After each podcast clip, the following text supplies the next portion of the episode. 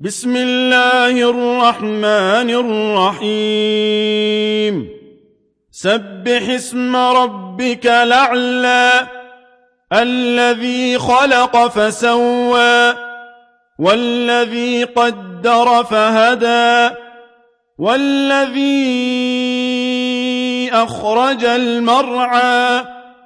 فجعله غثاء سنقرئك فلا تنسى إلا ما شاء الله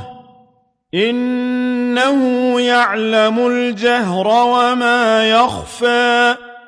ونيسرك لليسرى فذكر النفعة الذكرى سيذكر من يخشى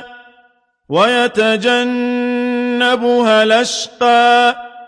الذي يصلى النار الكبرى